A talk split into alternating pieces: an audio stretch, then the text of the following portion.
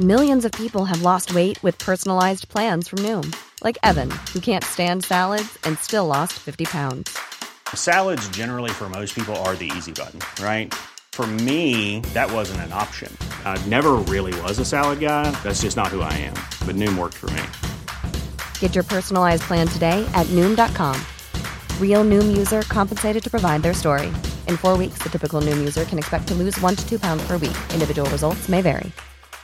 Quality sleep is essential. That's why the Sleep Number Smart Bed is designed for your ever evolving sleep needs. Need a bed that's firmer or softer on either side? Helps you sleep at a comfortable temperature? Sleep Number Smart Beds let you individualize your comfort so you sleep better together. JD Power ranks Sleep Number number 1 in customer satisfaction with mattresses purchased in-store. And now, save 50% on the Sleep Number limited edition Smart Bed for a limited time. For JD Power 2023 award information, visit jdpower.com/awards. Only at a Sleep Number store or sleepnumber.com.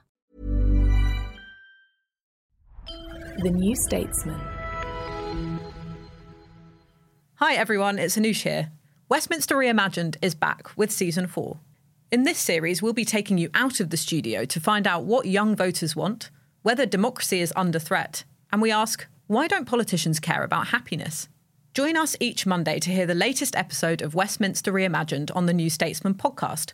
Or if you want to hear previous episodes, you can find them all on their own feed. Just search Westminster Reimagined on your podcast app.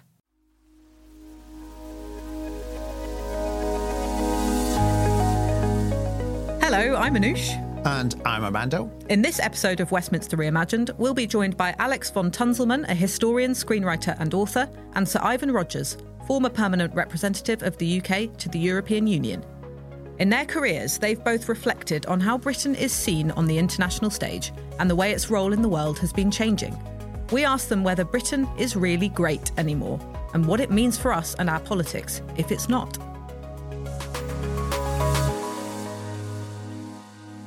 Now, Armando, what's the problem with this idea of Britain being so special? We talk a lot about British exceptionalism, particularly yes. on the right of politics at the moment. Yes. I think there's two things. Uh, the reason I wanted to, to discuss this uh, you know, now that we're in the era of identity politics, what is the what is Britain's identity? Um, it's one of those strange countries I've always thought that doesn't even know what it's called. You know, are we the United Kingdom? Are we Great Britain? Are we Britain? We're not England. I can't. I, you know, I'm not English, um, and and it's become two two things really prompt this. Two moments from from the past couple of months. One is the coronation, yeah, which was um, entertaining, absorbing, but very odd. And I think as they started putting the screens around Charles, there came that point where you thought, oh God, we haven't done this in 70 years and nobody's bothered to check whether it makes any sense. there was that. And the fact that the commentator actually started crying when a thousand troops moved off in unison at the start of the march. That that's what we do really well, apparently. So then made me start questioning, well, what else do we do really well? What who who are we other than people who can do good pageantry? The other thing was Suella Braverman saying that we should be proud of our past. We should. Uh, we should be proud of the empire we had, and that to question our past and our history is to somehow be patriotic. And for me, that raised all sorts of questions about what is patriotism? Is it not about is it not about a view we have of ourselves now?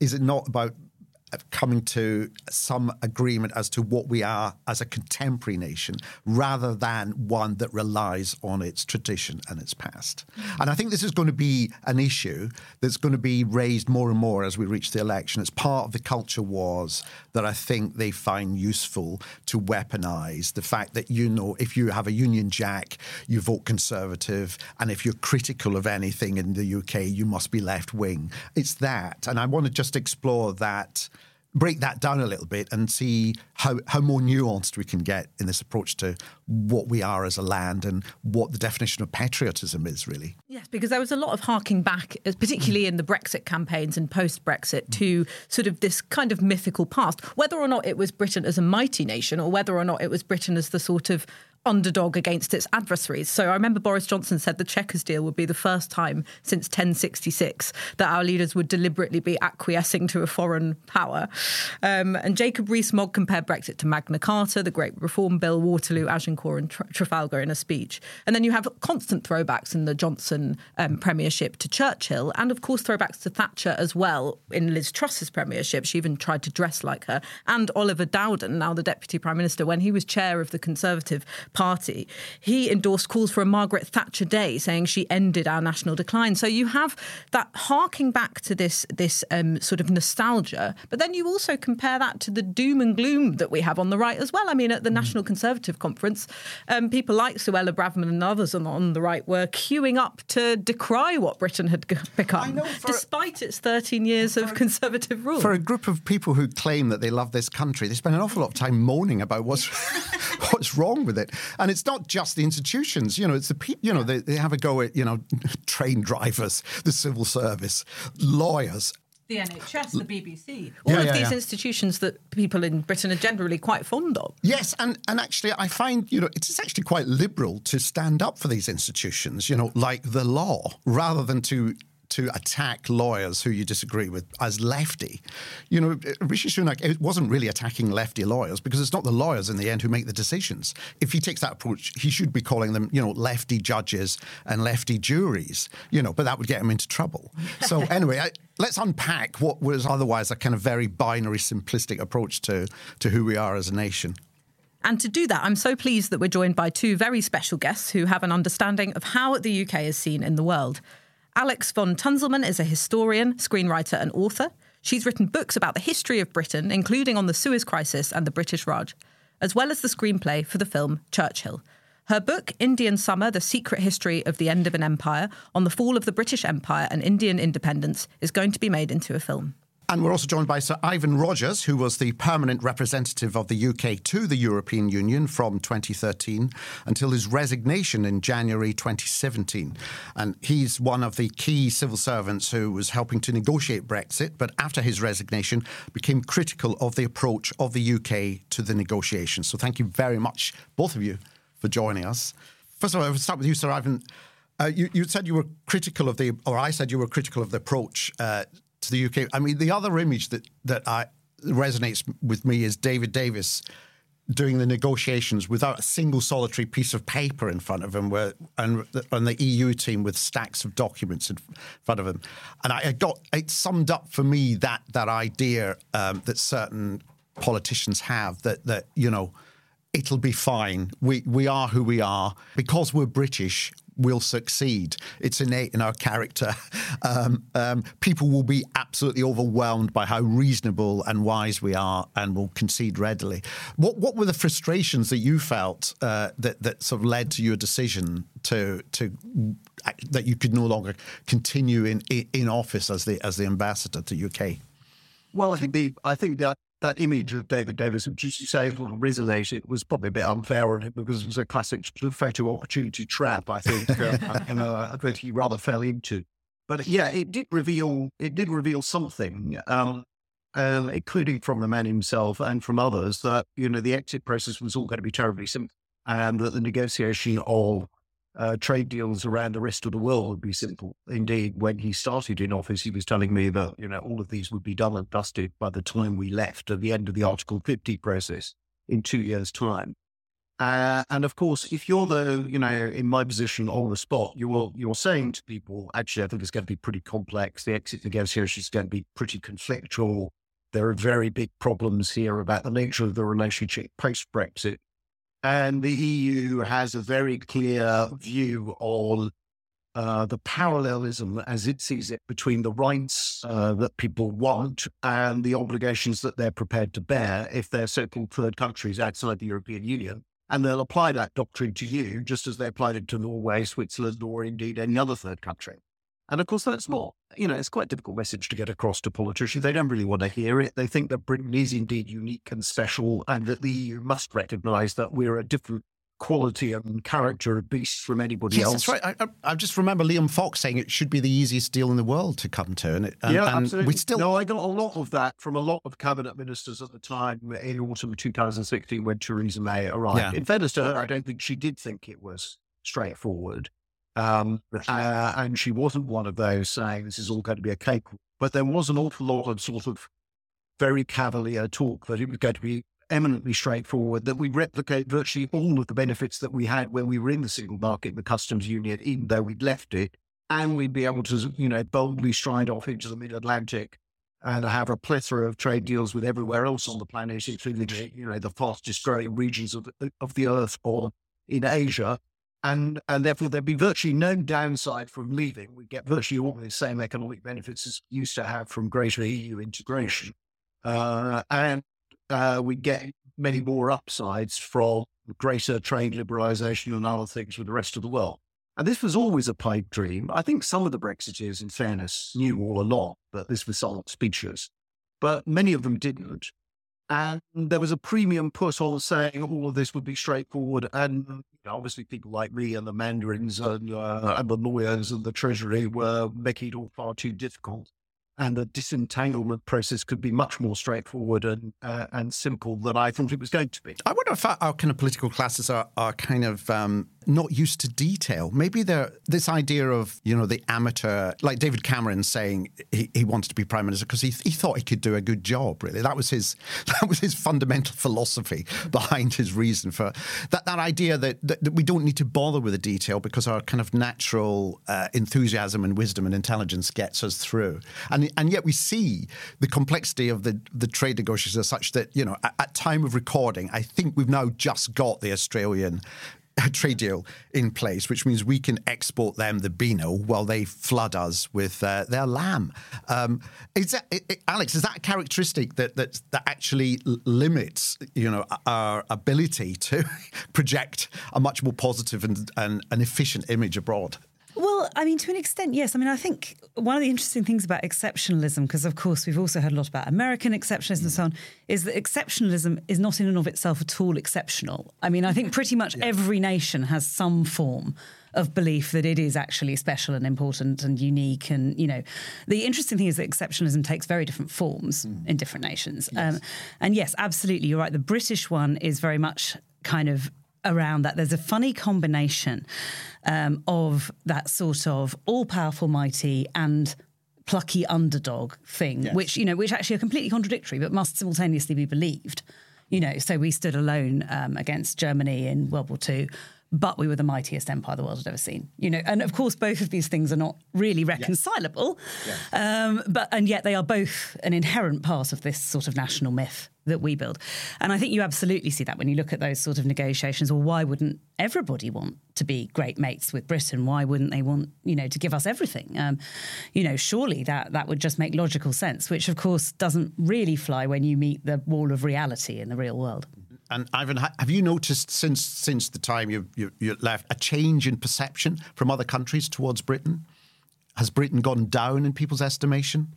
I think that was happening, um, you know, well before we left. Really, I mean, what do what do other people like and admire about Britain? Certainly around kind of my sort of professional circuit and amongst diplomats, but I think not just amongst diplomats. To be honest, it goes a bit deeper than that. It's precisely some of those things that we're, you know, we're seeing the current government or uh, Johnson government, Truss government in particular, but carrying on now decrying. I mean, they admire the kind of the rule of law, the judicial process, um, uh, moderate pragmatism, genuine British skepticism, including about elements of the European project, is often quite admired uh, elsewhere in the European Union. That that mildly skeptical temper uh, that we often brought to debates, uh, the capacity to ask the difficult questions, which many of the smaller member states of the European Union feel disempowered or unable really to do, facing France, Germany, maybe some others.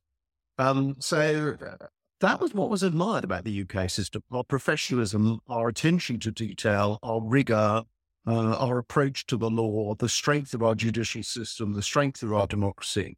I mean, when I'm sitting around a table with a bunch of other, you know, 27 other uh, ambassadors, I mean, the number of them who either had part of their own education in London or whose kids were uh, being educated or had been educated somewhere in the UK was enormous. There's a huge kind of wellspring of admiration for the UK, which it doesn't just go back to the kind of 19, you know, the 1930s, 1940s standing up to Hitler. It's much more recent than that. I think the sense is that we'd become much more dogmatic, less pragmatic, and just frankly less professional and less good at, at protecting and advancing our own national interests, and become much more ideologically phobic to the whole European project rather than just skeptical about some of the some of the designs of the major continental European powers. So I think this is, I think this predates 2016 all the way. I could go back through my entire career and trace a path from a degree of admiration and respect for kind of British pragmatism and skepticism, which then I think dwindles, certainly by the time I was working for David Cameron, but then it obviously exacerbated post referendum into the sense that there's just no negotiating with these people. They're living in a la la land of their own. They've invented a sort of fantasy world which they think they can inhabit. And they can only find out the hard way once the negotiation is over that the world outside is not going to be much more comfortable probably going to be much less comfortable than the world inside. But that wasn't the atmosphere about the Brits through most of my career with working with it, with it against the European no, Union. That, that's it. That's interesting. So I think that's something we discussed before in a previous podcast about the trend in recent politics has been actually to go down a slightly un-British route. You know, the things you listed there, the rule of law, the sort of, you know, respect for checks and balances, the skepticism, democratic norms. These are the kind of things, you know, with, with the European Convention on Human Rights um, and potential breaches of international law in some of the legislation that the Conservatives have attempted to pass post-Brexit. You know, these are the things that are being chipped away at, as well as the impartiality of the civil service and other institutions. Are they shocked? Yeah, I don't think that shocks people. The ECHR thing is emblematic of that. I mean, the idea that the Brits, who were, you know, right at the outset, very key in in inaugurating this kind of in, institutional institutionalization, internationalization of a kind of rights framework, and you know, and this is Churchill and all the people around Churchill, a post-war settlement. The Brits very prominent in delivering that post-war settlement. It shocks people that the UK can be talking about resiling from international obligations and joining, you know, um, pariah states really and leaving the ECHR. It shocks people that the conservative right kind of got to that state. It surprises people that British administrations can essentially boast about repudiating international legal, legal obligations, impl- you know, virtually implying us a sort of badge of honor and integrity to first of all negotiate trade trade deals and treaties and then walk away from the bits that you don't like. I mean that that stuff that stuff really surprises people because whatever people thought about the Brits, including conservative Brits, right through our membership in the European Union, they never thought the Brits operated like that. And I don't think previous generations of conservative politicians mm. ever did operate like that. And Alex, does that trend now to undermine a lot of the things that uh, we traditionally held as being British qualities, you know, the fair play, the, the attention to detail. Mm-hmm. So this much more dogmatic approach to what Britain is, does that make it harder if you criticise aspects of Britain? Does it make is there a pressure is there a sense that you're being labelled unpatriotic? Absolutely. I mean, I think there's a lot of talk about that at the moment. And it's interesting to me that the kind of current generation that Sir Ivan's talking about and so on are not the people who have direct memory of the empire or World War II or any of these things. What they actually have is a generation or two removed. Mm. So the memory they have is constructed. It's actually kind of learned, and it's uh, it's very shot through with fantasy about what that was like, not about the reality that actually people that Sir Ivan talked about who really built these kind of international agreements and the sort of post World War II settlement. You know, were very aware of those realities, actually, a lot of the time, small moments like the Suez Crisis of unreality creeping in, but actually there was a pretty high degree of awareness of Britain's place in the world changing, what was to be done about that, you know, the kind of getting, moving away from empire towards a different structure in the world and towards the EU. I mean, that was part of that movement. Um, and I think the kind of current generation of politicians are actually really quite culturally separate from that history. And so the way that they use that history is not actually looking at the nuanced reality of it. it's about a kind of patriotism test and it's about um, a sort of tribal signifier, right? That, you know, I believe Britain was great, so that's wonderful. You criticise Britain, so that's awful. But I mean, of course, from a historian's point of view, this is absurd because we don't work in terms of a spectrum of good or bad. You know, we're not time travelling Santa Claus looking for who's been naughty and nice. We're trying to understand how and why things happen. So those kind of value judgments actually aren't even very interesting to me. You know, I'm interested in why the British Empire started and ended. I'm not very interested in telling you whether it's a thumbs up or thumbs down. Many of us have those stubborn pounds that seem impossible to lose, no matter how good we eat or how hard we work out. My solution is PlushCare.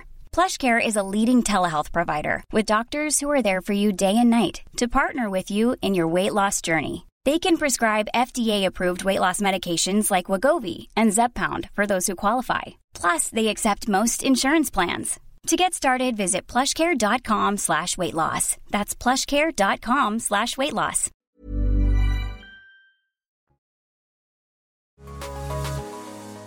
And uh, I found it really interesting. You said there's this contradiction between this idea of Britain as the plucky underdog, sort of going out on its own, and you know the might of uh, this former imperial power. And I, I feel like that goes into an identity crisis that we're still in today. The sort of you know little Englander neurosis versus global Britain sort of fantasies of, you know, freeing ourselves from Europe and going forth into the world. I feel like that's still taking place today. And Ivan's written a bit about this as well. It's now feeding into this narrative that because Brexit's not really working, and, you know, majority of people, when you poll them, don't really see many benefits from Brexit so far. Um, it means it's sort of being betrayed by the very institutions that we were just talking about, as well as Europe itself. Um, and so, is this just sort of a, is this perpetual this identity crisis? Because you can always find someone else to blame. Yes, I mean it's something that we've seen with other kind of ideological phenomena. I mean, quite famously, for instance, with you know with something like communism, when that has failed, what we've seen is lots of people saying, "Well, it wasn't done properly. You didn't do it right. You know, um, this wasn't true communism. You weren't true believers, and all of this kind of stuff didn't properly."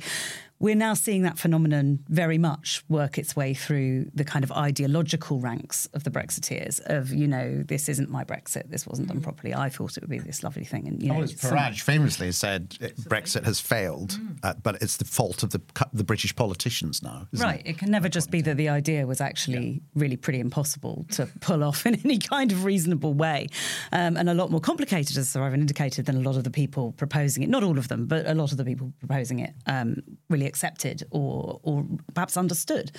Um, so I mean, I think you know we are now in this cycle, and because it's now become because it is ideological. It's you know, and when things are ideological, they're a very emotional belief. They don't respond really to facts, or they just take the facts and then they absorb them in an ideological manner that actually just reinforces the narrative. Mm. So the problem is, it's very difficult then to just sort of you know we can see, as you say, from the evidence that actually, if you poll people now, most of them are not happy with how this is going. They don't think it's working. So that is a fact. But then a story must be found to justify that fact, such as, well, it must have been sabotaged. This must have been done by somebody. You know, some blob in Westminster has done this because how is it possible um, otherwise that it could have happened? Couldn't just be a bad idea. And I very much, I very much agree with that. And I, have been worried about this for ages. I've been writing about it pretty much since I exited. I always feared that we would reach the kind of stab in the back syndrome, um, and the, the, belief that Brexit was a brilliant idea and a liberatory moment and a revolutionary moment, uh, but the, the counter revolution uh, in some way beat it off or undermined it or sabotaged it. And I think it's quite dangerous for any country to get into a syndrome where the politics is dominated by a myth of stab in the back and a myth of establishment betrayal. And you're seeing that toxify. I've always been worried by the extent to which this would toxify, which is one of the reasons why I wanted to get as rapidly as possible to a post Brexit settlement where there could be a, a, new equilibrium where both Remainers and Leavers uh, felt that they got sort of sufficient gains that you could live in a in a new post Brexit world and and and kind of reassemble a UK um, a UK majority in favour of a new settlement. The danger now is the right uh, increasingly is developing this theme that um, it's all been sabotaged. Uh, the establishment, the judiciary, the treasury, the Bank of England, whoever else, you know, the main institutions have not got behind the project, have never really believed in it, have spent their time uh, determined to undermine it. I mean, I personally think that most of this is nonsense. nearly all of it is nonsense vis a the civil service and the treasury, but it's incredibly powerful doctrine. And the worry I have now, really, on the conservative side, is you know how do you get away from that? There are signs, as you can see with the current prime minister, in comparison with his predecessors, of a greater degree of pragmatism and a recognition that you need a working, uh, a workable relationship with your neighbours and your erstwhile trade partners. But we're still a long way off that being you know, the mainstream view of the bulk of the base of the Conservative Party. Well, it's kind of baked in now because, you know, Johnson, when he became Prime Minister, got rid of anyone in his party who, who disagreed with his approach to Brexit. So already you're narrowing the, for want of a better phrase, talent pool uh, from which you draw. But it means that that kind of dogmatic belief, Maoist belief in the correctness of Brexit, has become so dominant that even the left now are scared. To, I mean, Keir Starmer is scared to say uh, it failed. So when pushed, he'll say, no, uh, what we now need to do is make Brexit work. He won't concede that the notion, the fact of Brexit is something that's de- demonstrably fallen apart and, and proven to be untrue. Yeah, absolutely. And I don't think he could go there politically. I totally understand the kind of political calculation. And that's why, um, you know, the uh, the belief that you can't go back to free movement of people from within the European Union uh, means you can't rejoin a single market. I don't think Labour would rejoin or create a customs union either because you'd forfeit sovereignty over trade policy. So they're faced with, as you say, the dilemma of saying, we want a better settlement than the trade and cooperation agreement that was agreed under uh, under Boris Johnson. Uh, but they've ruled out some of the, you know, some of the key items that would repair some of the um, the economic damage as they see it. Now, I don't think. Look, I'm to strike a more optimistic note. I think seven years on, the the extent the extent of the delusion is becoming uh, a bit more bit more obvious, uh, including to a wider public the the extent to which there are sort of trade offs and compromises that need to be made. And if you go full fledged untrammeled sovereignty, that way quite damaging to your to your economy and to your industrial base is, is getting home to people. The other thing that's changed, obviously, is war and war on the continent of Europe and Ukraine. The Brits have there played rather a good role um, in supporting Ukraine, and that's much admired, I think, still in the European Union and beyond. But it's also reminded people that there's a much bigger threat it reminded people here in the UK that there's a much bigger threat, but reminded the EU that there's a much bigger threat than Anglo Saxon perfidy or Brexit. So this may bring the two sides closer together again because we now have, you know, common issues about war, hard security, internal security, energy security. Uh, we're facing the same dilemmas on climate change. It, it will start to dawn, I think, on a new generation of politicians, including on the Conservative side, that the world isn't completely dominated by sundering your relations with your erstwhile closest trading partners. I just think that takes a long time to get that. I'm an optimist in the long term about the UK reviving a, a, a, slightly different conception of its relationship with the continental European powers. Not that I believe that we will go back into the European Union, because I don't think we will, and I don't think the European Union will want us to. But I do think we'll end up with a radically different relationship from the very thin, very inadequate relationship that we've got via this trade and cooperation agreement. And, and Alex, do you think this the concept of Brexit has even hijacked our idea of patriotism in that I mean, Labour, I think, struggles with looking patriotic yeah. in that it kind of always buys into the right's view of patriotism, which is to wave a Union Jack and talk about how glorious our history was. They they they feel um, they feel slightly nervous of offering a different approach to patriotism, one about being critical in a supportive way of, about what the country is now. You find there's, there's, they're still restricted in, in how they t- take on that argument? I mean, I find it quite frustrating because I think there is a lack of imagination about how to do that actually um, in the Labour Party. And, you know, at the moment, to kind of accept this framing of it that actually, you know, one mustn't criticize anything or, you know, that any opinion that isn't Britain was completely amazing is some sort of, you know, attack on the country is sort of ridiculous. Because actually, one of the great strengths of British history is being able to have those kind of debates yeah. and actually to yeah. be, you know, to be critical is actually quite inherent in, in British culture um, and, and, you know, could be seen as a great strength and a great positive. Um, but I think there's a sort of, you know, there is a fear about framing it. And obviously, I think that's partly to do with the whole political landscape of the last few years. I mean, not to rehash absolutely everything, but Brexit was very much a sort of, you know, polarizing, but very much kind of framed around those sort of patriotic views. You also, of course, had Jeremy Corbyn's leadership of Labour, which you know, which the right wing press found very easy to portray as unpatriotic. Obviously, I know there's loads of different opinions on that, but certainly that's oh, how it was easily characterised. And also in Scotland during the independence referendum debate, there was a perception among certain people if you weren't going to vote for independence, you were unpatriotic. And these devolution movements are part of, or independence movements, um, as in Scotland, are part of also that, of, of, actually kind of an unease about the whole concept of Britishness itself, yes. Yeah. which is, you know, which is complicated and quite difficult to deal with. And I mean, I definitely understand the Labour Party having some difficulty navigating that, but I think it's absolutely vital that they do. But it's also the opportunity to come up with a you know a fresh approach to you know defining ourselves or how we define ourselves as a country. Well, that is what Tony Blair did. I mean, he did an interview that I chaired for the New Statesman last year, and he talked about how his whole thing when he came in was to try and tell a positive national story about Britain, a different story to the one that had been told before that its sort of finest hour was in the past. You know, when Churchill was battling the Nazis, and you know that was all behind us. He said his idea was, and I'm going to quote here from the interview take what I think are the enduring best qualities of Britain open mindedness, tolerance, innovation and try to give Britain a different narrative that would allow it to think its best days are ahead of it rather than behind it. And, and he said this sort of culminated in the Olympic bid and then the opening yeah. ceremony for those games. That's sort of seen as a sort of totemic sign of what um, a kind of more progressive patriotism can look yes. like.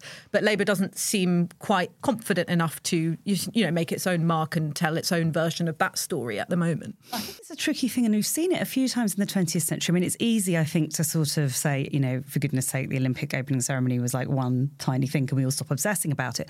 But if you look at, for instance, after Suez and when Britain really was kind of down in the dumps, the swinging 60s were such an important cultural moment to recreate British identity. You know, know, and and around the Beatles, around music, around a much younger generation. It was called the Youth Quake at the time. You know, was and actually a way of reinventing Britain as a quite different mm. image from what had gone before in the 50s. And I mean, Tony Blair sort of managed a bit. He, he had Britpop, which I'm afraid my opinion was not quite the Beatles. But anyway, you know, but nonetheless did allow similarly for a sort of for a sense of youth and innovation.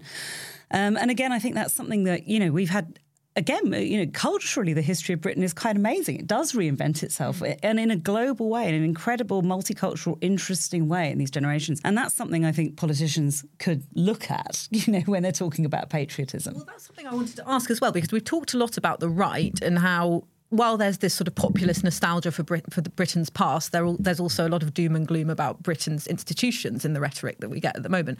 But what about the left? You know, lots of Remain-minded liberals do kind of wallow in this you know narrative of declinism. I'm, I'm, sure we've been guilty of it on this podcast a few times, saying that nothing's working and sort of Britain's not important anymore. If it was a wallow, it was an agonised wallow. Yeah, an agonised, you know, you know yes, yes, a distressed, distressed cry. Yes, yes. Um, like but you know, is whale that, we're yeah. kind of like emitting these signals. What do we yeah. do? Yeah, know?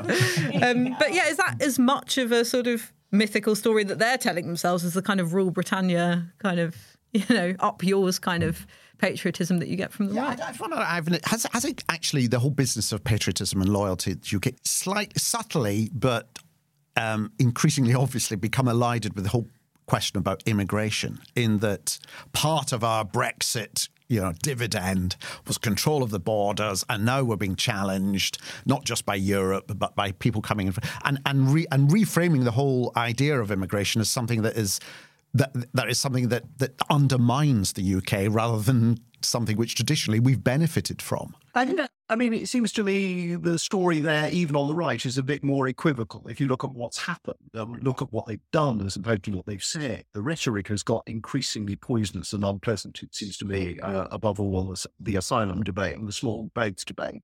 But if you look at legal migration flows, uh, okay, then need free movement of people, and you've seen a radical decline in the numbers coming from the EU as a consequence. And that's a problem with our relations with the EU going forward if you want to repair those via a different trade framework.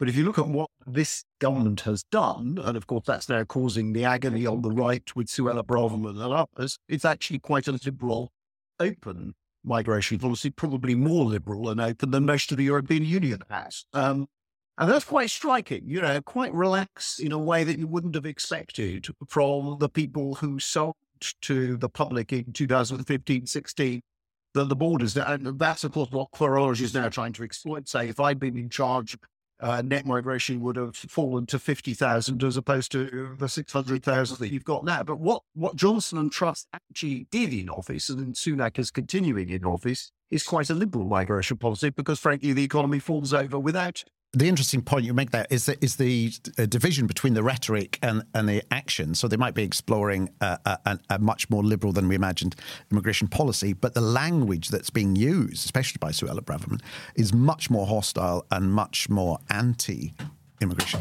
and that's the problem. It, it, makes it harder, I think, for anyone in the centre and the left. They have to think twice about how they frame promotion of the idea of immigration. No, I absolutely agree, and I think it is going to be a core problem at the next election. I expect a lot of a lot of attacks on Labour immigration policy, a lot of accusations that they want to return to free movement and to the single market via the back door. All of this stuff, I think, will come back. I do, you know, as I say, the optimist in me thinks although Brexit and the manifestations of Brexit and the consequences will figure in the next election, it will get increasingly boring for a public in the late 2020s and 2030s to obsess about something that is well in the past and where there is no realistic prospect of Britain, in my view, seeking to rejoin or of the 27 wanting to reopen negotiations on, on accession by the Brits. So in the, in the end, Brexit moves into, into the rear view mirror and you get onto a kind of but is our fundamental relationship with our ex European Union partners um, in the right place or not? And there, the answer is obviously not. Now, can you then develop a more um, uh, relaxed, well, relaxed maybe the wrong word, but a different view of British identity which accommodates um, European elements? After all, most of our closest friends and allies and democratic allies on the planet live quite near to us. And we're closer to a European social democrat uh, identity in many ways than we are to an American identity. If our politicians often feel they want to be closer to an American identity, I don't think that's where the bulk of British public is. So over time, can you use that to develop a different conception of British identity, which co- accommodates lots of European elements in it without a European Union membership? Yeah, I suspect you can, but I think it's going to be a long, a long painful haul. Oh God. Any sense of optimism? I mean, Alex, do you find that the, uh, the the younger generations have a completely different view of what British identity is? Because I suppose we grow. I mean, look, you know, Anoosh and I are both from at least one of. Uh, your, your father came from. Uh, Lebanon, but was Armenian. All yeah. right, was Armenian. My father came from uh, Italy. Um, I always think the the true test of what makes Britain is if you if you see the crowds that soar outside Buckingham Palace when there's a balcony view, and you just took a kind of screen grab of, of a cross section of that crowd.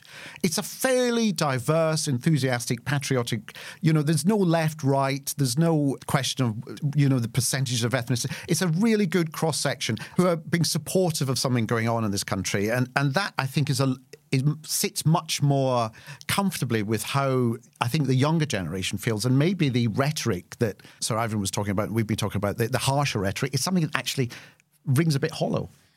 I mean, I think so. You know, in terms of general trends, and obviously there's exceptions, but I do think the younger generations are a lot more chilled out about this. But on the other hand, I also don't think that's completely new phenomenon. I mean, if you look back at when British uh, citizenship was effectively created, 1948 British Nationality Act, um, it was for all citizens of UK and the colonies. So British nationality was established um, as a completely multicultural project that brought in, and all those people had full rights of free movement at that stage. Um, should they wish to move to London, they could. Some did, you know, and, and this was actually a very multicultural project, and so was the Commonwealth, at least in its early years. Um, and the kind of, you know, it was an attempt to do some sort of multicultural project. So again, this isn't some necessarily some kind of radical new youth movement. There has always been an element of that in British identity and British history.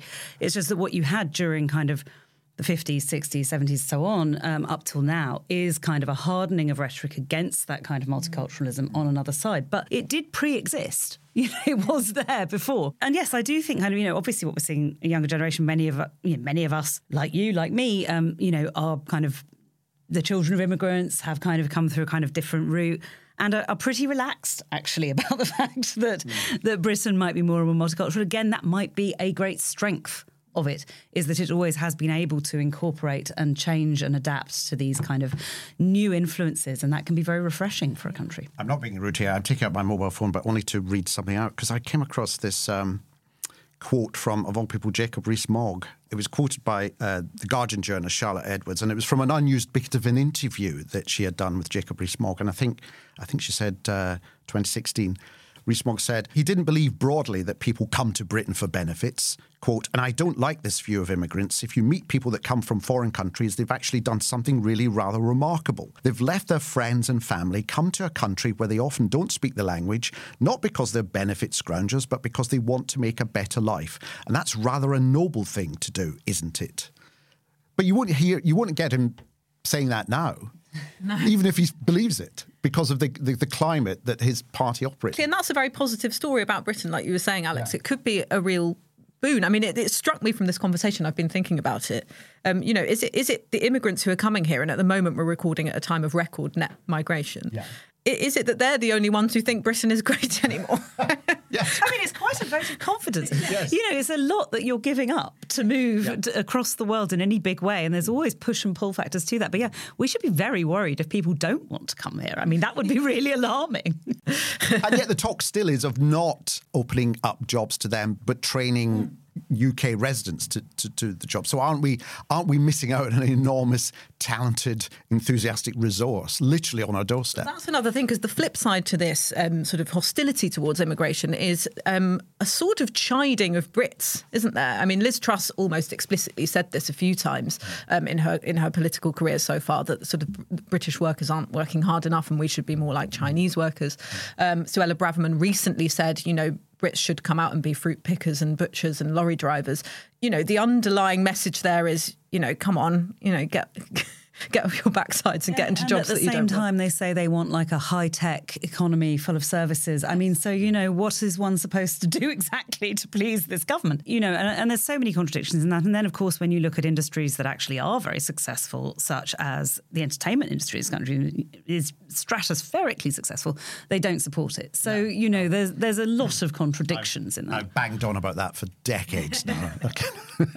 One of our greatest industries. But I, th- I think that, I mean, it's interesting that they've sort of developed a critique of European Union membership and single market membership and free movement of people as if that sort of undermined the moral fibre and contributed to undermining the moral fibre of young Brits and, uh, and, and above all, uh, the bottom quartile or bottom third, where let's let's face it, we've had a very bad record on educational attainment at the bottom at the bottom quarter or bottom bottom third of our population for probably upward of a century. I mean, I've had more government initiatives or lived through more government initiatives about apprenticeships and uh, uh, that I've had hot dinners, I think, and uh, lots of obsession in the Treasury and beyond about what is the weakness of our educational tail. So this perception, rightly, that we've got very strong tertiary education, very strong private schools. We're an exporter of tertiary education. We're enormously attractive in terms of our universities, highly competitive by European standards on universities as well, but had this long tail under attainment. But it is this curious thing that, you know, the right in particular wants to focus and say, accuse everybody else of being declinist and defeatist.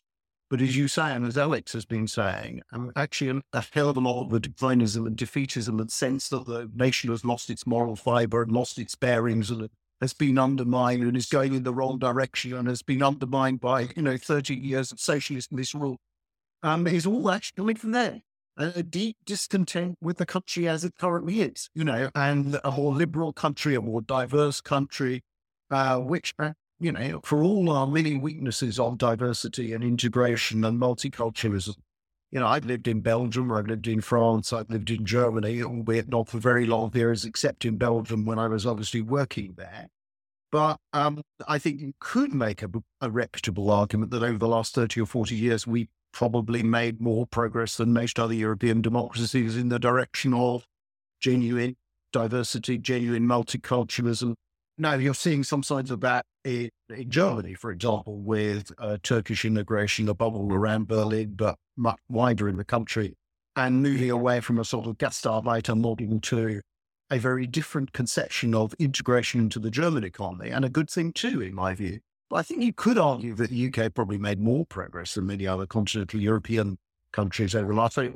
But you still experience this enormous discontent on the right about this has all failed and is a disastrous multicultural venture. We as a country are actually increasingly comfortable and, and welcoming, really, with diversity and I, I mean, even the word diversity sounds like it's some kind of label, and it's not that. It's we're just relaxed about who we are. But yet, it's this increasingly small but increasingly loud group of people who who have, have hijacked the conversation with these much more kind of absolute and, and strident terms, and and that's the worry. And the, the other worry in practical levels with if we go down the road of Brexit is has always been a success. We mustn't challenge it. We must go our separate. Way. Is we end up you, you know, you mentioned Boris Johnson talking about vassal state. We might end up as a vassal state of America if we're not mm. careful because we won't have anyone else. Well, just on that, just on that thing, of course, many of the real Brexiteers wanted to do precisely that. And the real purpose of the exercise was to, to divorce ourselves politically from the European Union let's say they were developing a political, fiscal, monetary union, we wanted out of it, and essentially to join the Americans. I don't think they fully understood the economic consequences of joining the Americans or just how perilous a voice we would be if we were in the American orbit and um, in NAFTA or the NAFTA replacement. But nevertheless, there is that trend in Brexiters. There was the other trend, which was mid Atlantic deregulated, ultra with uh, trade deals with everybody on the planet, the David Davis kind of vision. All of this would be done very rapidly. We'd have negotiations with the Chinese, uh, with the Indians, with the Americans, and we would be a sort of Singapore in the middle of the Atlantic, deregulated, smaller state, a lower taxes, reaping competitive advantage compared with the kind of bear broth of the European Union. So those visions not fully aligned either, although obviously uh, uh America is a lower tax, um, smaller state uh, than the uh, the bulk of the EU. I think the problem now, and this is a big problem for Labour as we look forward, is we're not living in the world that the Brexiteers uh, really advanced as their fantasy world of 2015 16. That's partly Ukraine. That's partly the growing conflict between the US and China, the sense that we're back to a kind of geostrategic world where power counts and where if you're outside any trade bloc, and we're outside the EU, we're outside the US, we're very unlikely to get a trade deal with Biden's US. I'm not sure about Trump's, maybe for geostrategic reasons if Trump came back. The difficulty of it is it's a cold world. So you're suddenly discovering that you're in massive industrial subsidies with blocs who've got much more fiscal firepower to spend on those subsidies. And so I think what Labour will face if it gets into power in 18 months' time is a world where, you know, there is considerable uh, green subsidies war, but going well beyond green subsidies, considerable focus on securing your supply chains, making them more resilient uh, on national security grounds. But all of this will be done in rather hermetically sealed blocks, and we're not in any of the blocks. And so this idea of Britain striding free uh, uh, in mid-Atlantic sort of doesn't really look like the world of the mid-2020s. And so getting to a conception of what is an economic policy fit for Brexit, you know, if, we're, if you're unable to reverse Brexit, you're talking the language about making Brexit work. You're not able to join a single market and customs union. You're not able to join a subsidies race because you don't have the fiscal firepower you know, where are you is a really difficult set of questions. It's a move that, that would work if we were in the 19th century, but, but we're not. Sitting in the mid Atlantic, not waving but drowning, I fear, at this point. Well, on that troublesome note, uh, thank you very much, uh, both Sir Ivan and uh, and Alex, for, for coming in. And, and uh, we could have unpicked that for hours. I mean, there's so much to chew on there, but thank you so much.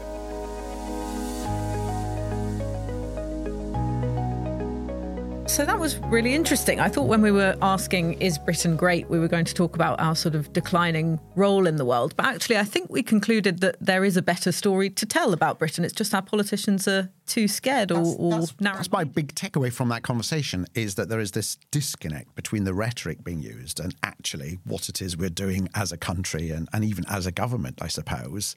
It's much more liberal and inclusive on the ground.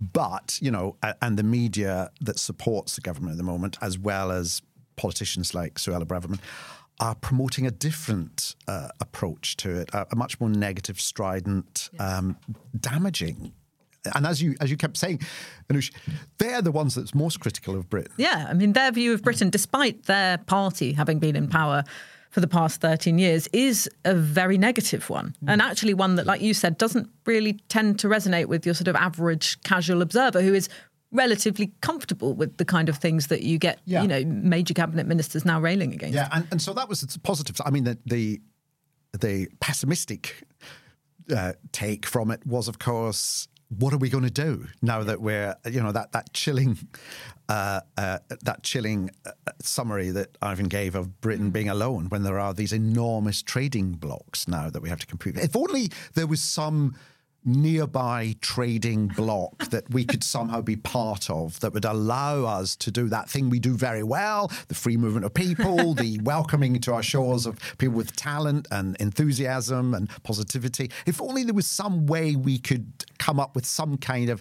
I don't know, some kind of European wide community of. What would you economies. call it? I, well, I think, you know, the Grand European Alliance, the, uh, the, um, the axis of aspiration. I don't know. Uh, Unicorn Europe, um, something. But of course, there isn't anything like that. So we have to uh, just get by ourselves. So that's that's the pessimistic side. Um, I imagine. I kind of agree.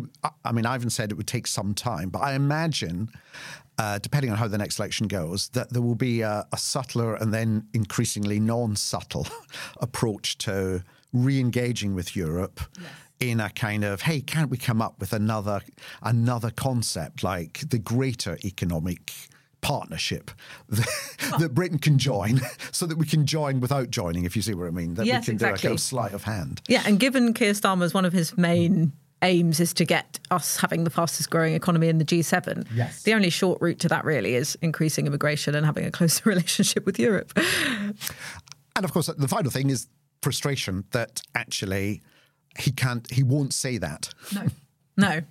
And that's that's what you know i mean that's why it will be one of the fault lines in the next election despite the fact that people might get bored of it um, i think as ivan pointed out quite rightly. I think that will be one of the things that the conservatives will try and use to cast doubt in voters minds about what a labour government could bring. Yes and maybe he's um, maybe he's aware of the the red wall and not wanting to. But i think maybe you know this time next year if the red wall the opinion polls are saying the red wall's concede as equally as anyone else that Brexit just hasn't worked, maybe he'll feel a bit more uh, relaxed about being a bit more vocally pro European.